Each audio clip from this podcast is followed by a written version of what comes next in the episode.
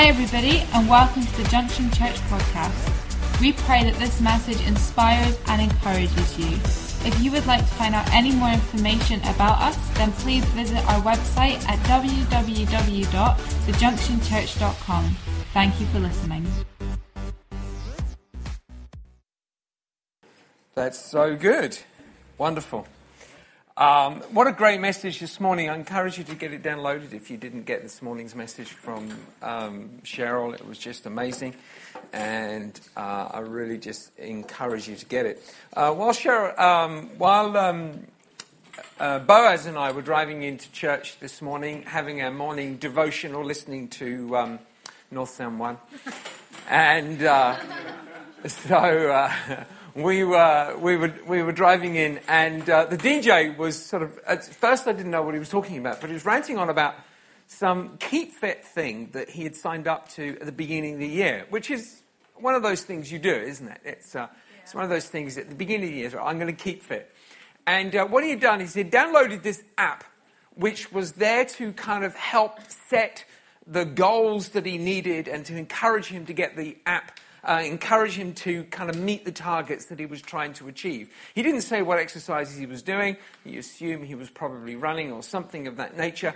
Uh, but he said that what happened is that as he was, um, as he started, so the app would be inc- very encouraging uh, and uh, maybe a little pushy, just saying, "Oh, maybe tomorrow you can try and just push it a little bit further." So it's, one, it's a, I don't know what kind of app it was, but it, it seems um, like it had this sort of sort of coaching element uh, to this sort of AI program that uh, uh, that was uh, trying to encourage him to just push. And uh, but what started happening is that. Um, as time goes by with New Year's resolutions, they begin to fade out after sort of week two or three.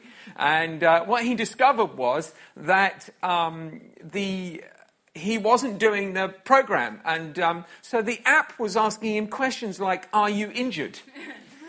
Which is and, and then giving him suggestions on how to exercise while he was injured.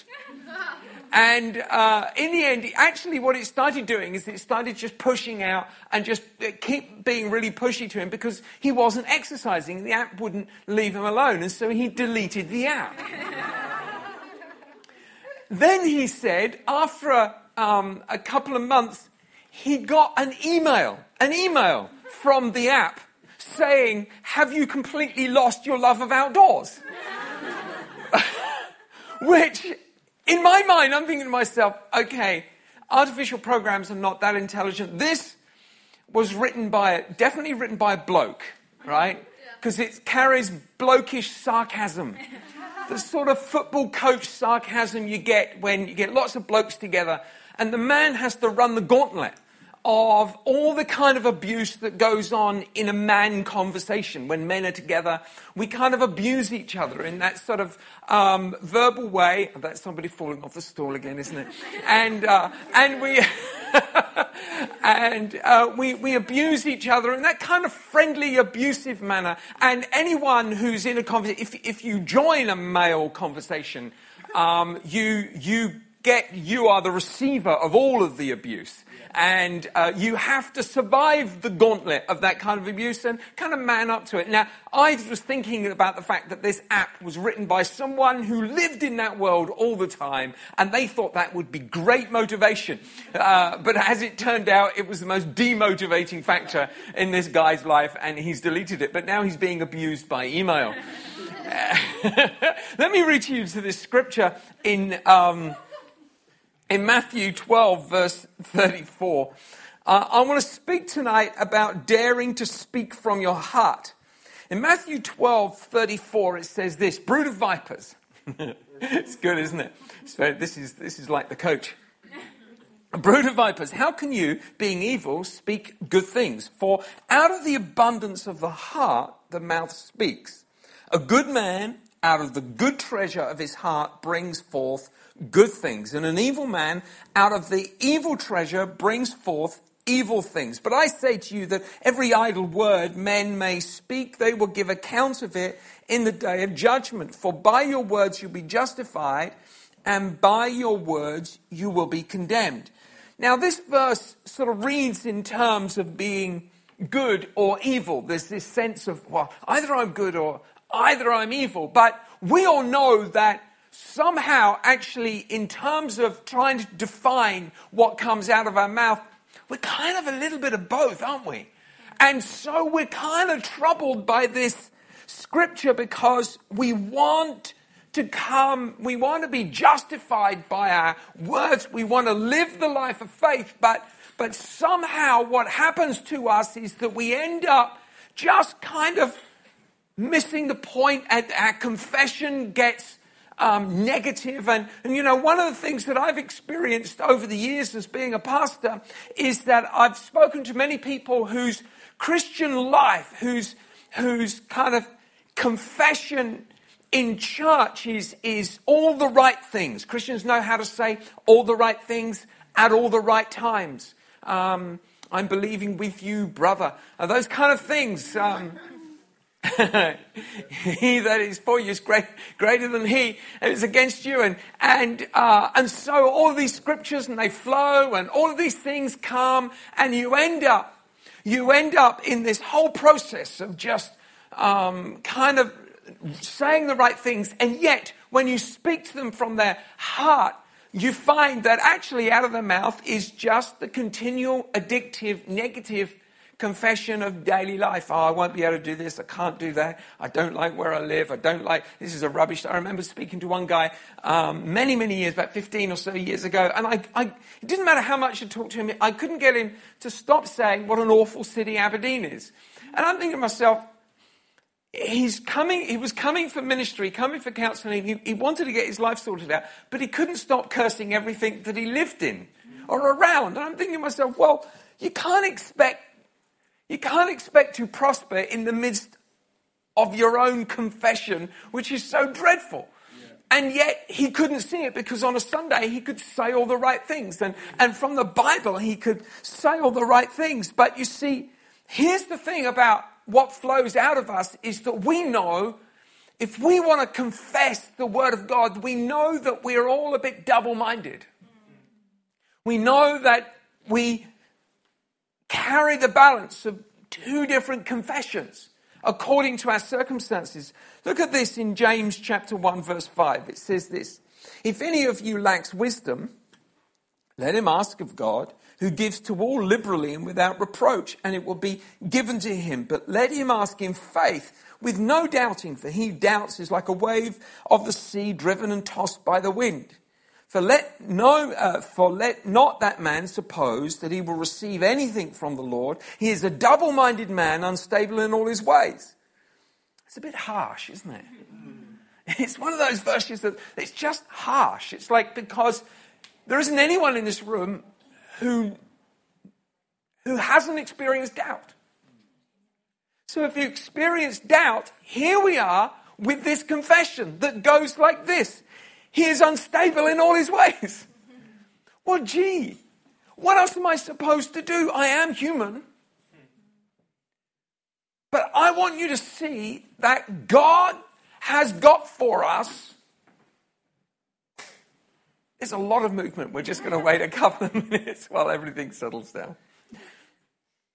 Well, I want you to see that what God has got for us is a life that is built according to his word, which has been put into our hearts, and that there is a confession of faith. And that confession of faith, we have to mine that confession. We have to dig deep into our heart and bring forth what God has placed within us because there is a godly confession which literally changes everything about our world. It changes who we are. It changes our faith, it changes our perspective. Now, here's the thing about doubt. When you doubt, you reason within yourself that you need an explanation. In accounting terms, you want the account settled. If you've prayed and not gotten an answer, it's reasonable to doubt thereafter. So it's also reasonable for you to ask for a question and say, well, I want this account settled. I, I need an answer to this problem. But the Word of God supersedes the events of our life. Let me show you a man. I'm just going to get just a little bit more negative. Can I get, can I do that for you without getting too depressed, right? I want to read to you a man whose confession is so shocking, I can't believe it's in the Bible, right? And it's Jeremiah, because Jeremiah was a depressing guy, right? He, and he wrote Lamentations, and the name gives it away. It's a clue as to how difficult a book it is, right? Jeremiah chapter 20, verse 14. This guy's having a bad day, by the way. It could be a bad life at this confession. Cursed be the day in which I was born. Let the day not be blessed in which my mother bore me. Let the man be cursed who brought news to my father. He's getting personal now. I mean, this is not just like, this is not just his life. He's cursing everybody who was involved. The messenger is getting cursed. Cursed be the man who brought news to my father saying a male child has been born to you, making him very glad. And let that man be like the cities which the Lord overthrew and did not relent. Let him hear the cry in the morning and the shouting at noon. It gets worse. Because he did not kill me from the womb, that my mother might have been my grave, and her womb always enlarged with me. Why did I come forth from the womb to see labor and sorrow, that my days should be consumed with shame? Jeremiah, I think you've got a problem. And what's worse is that you're telling the whole world you wrote it down. You, were so depressed. You wanted the whole world to know how depressed you are. Jeremiah is double minded. Jeremiah is one of God's most important prophets in the Old Testament. I need you to understand that there is that every single one of us wrestle with double-minded issues at some point in our life, but there is a word of life that comes from within that enables us to find hope. Now, I want you to see this because we're going to just go back to verse Jeremiah 20 verse 9 and here's the here's how we resolve the issue. Because he's still he's pretty depressed at this point, right? He says, Then I said, I will not make mention of him nor speak any more in his name. I think he's kind of tired of ministry and he's been getting it in the neck from people who don't believe. But his word was in my heart like a burning fire, shut up in my bones. I was weary of holding it back and I could not. You see, the Bible says that His Word lives in our heart. And He has deposited eternal life if we confess His name and believe in Him. His Word is deposited in your heart. There is an understanding that God has put eternal life within you, and eternal life is the fullness of His Word placed within you. And what happens is that while we experience life and all sorts of confessions and things come out of our mouth, we confess we speak things out of our uh, emotions. We speak them out of our fears. We speak them out of our doubts. We speak them out of our reasoning. We speak them out of our experience and out of our intellect, out of our knowledge. But there is only one way of speaking which produces a life that causes a supernatural change. And that is when we speak out of our heart. Because what flows out of our heart is the Word of God. And as we speak out of our heart, then we begin to speak of things of God's blessing and we begin to speak differently than if we speak with the confession of our natural mind. And so we have to learn how to speak. You know, if I go back to um, the scripture which I started for, it said, a good man speaks out of the good treasure of his heart. We have to understand this. This isn't about whether you're good or bad. This is about the treasure that is held within you. You see, we try and make a definition. Are we good or are we bad? Well, did you confess Jesus Christ as your Lord and Savior or not? If you confess Him, then there is goodness written within your soul. There is the Word of God written within your heart. And so there is good treasure already placed within you. What we have to learn how to do is learn how to speak of the treasure rather than of the experience of life that we're going through right now. You see, God's word is a word which speaks uncomfortably in our natural circumstances. We find it easier to speak according to our experience, easier according to speak of our intellect or our rationale, our reasoning, our kind of just a mental appraisal of what is going on. But there is something deeper which God has put in your heart. And if you want to learn how to see the supernatural, miracle working power of God, you learn how to speak. The Bible says that what you ask for, you will receive. But I've asked for things and not got them. I ask to win the lottery every week, but I don't play it. And I never win. I never win. I ask every week. But you see, I don't actually, but when you hear somebody won, you go, hmm. we all do, don't we? oh. I don't know whether it would be in reality, but you think it would. so what happens is this we speak things and we ask for things. But how much do we speak according to what we mind, what we found in our heart, rather than just what flowed out of the top of our head? What flowed out the feeling of our emotions?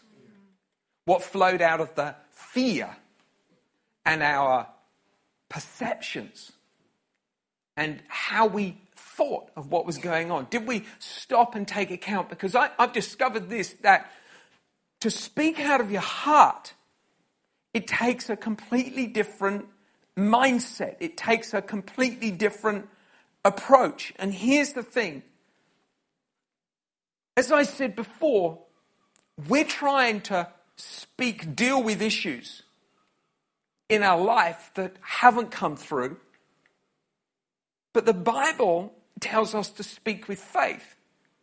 And the Bible never ever gives you answers, just doesn't give you answers to situations you don't understand. Like, why didn't I get healed? Why didn't I get that job? Why didn't I get that money? Why didn't I, why, why did that not happen? How did it? You, you know how often you get the answers? Very rarely. Here's the thing for your life you've got to let it go. Cheryl said this morning, you've got to let it go. You've got to stop trying to reason in your heart and mind why some things work and some things don't, and you've got to start speaking what God has put in your heart, regardless of what has happened around you.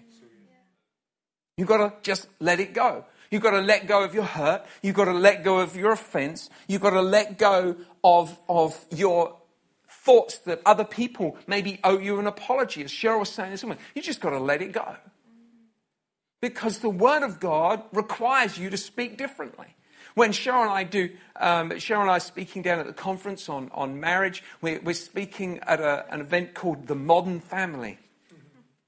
And, uh, and, and, we, do, we do a lot of marriage counseling and we do a lot of, um, and, and the, the, amount of times, that the most difficult challenge we find with when we're, we're dealing with couples that are right on the, the very edge of just each other's throats is getting them to speak lovingly to one another because all they want to do is resolve their hatred and their anger and their hurt and their frustration. But none of resolving anything will ever bring them a result. Because only what it will ever do is identify more of the problem. But the thing with the gospel is the gospel wipes away the problem. It doesn't resolve it, it wipes it away because it's already been resolved in Christ. So it doesn't bring, it just says, well, I forgive you. And if Jesus forgives you, then we have to be forgiven. We have to forgive. And so the way we resolve stuff is putting it aside and coming back to that point. And so when we speak from our heart, we've got to speak differently. Now, I'm going to read you a scripture that I preach from many, many times. Romans chapter 12 and verse 1, it says this I beseech you, therefore, brethren, by the mercies of God, that you present your bodies a living sacrifice, holy, acceptable to God, which is your reasonable service.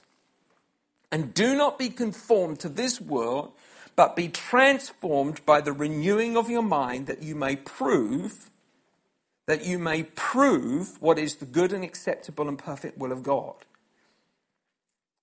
Now, think about this.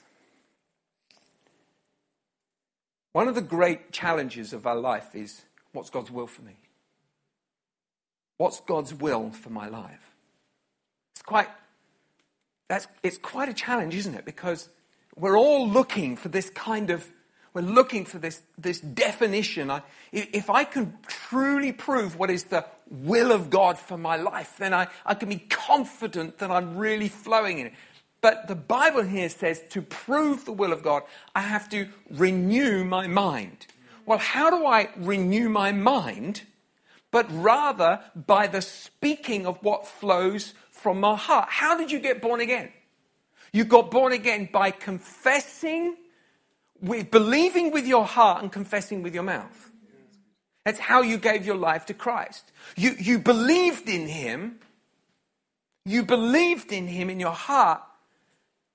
And your heart believed something and you confessed it. You spoke it. You turned that feeling of faith and you turned it into a language which brought an understanding and a revelation. And what happened? Your mind was renewed. Mm-hmm. You went, you know what? He's real.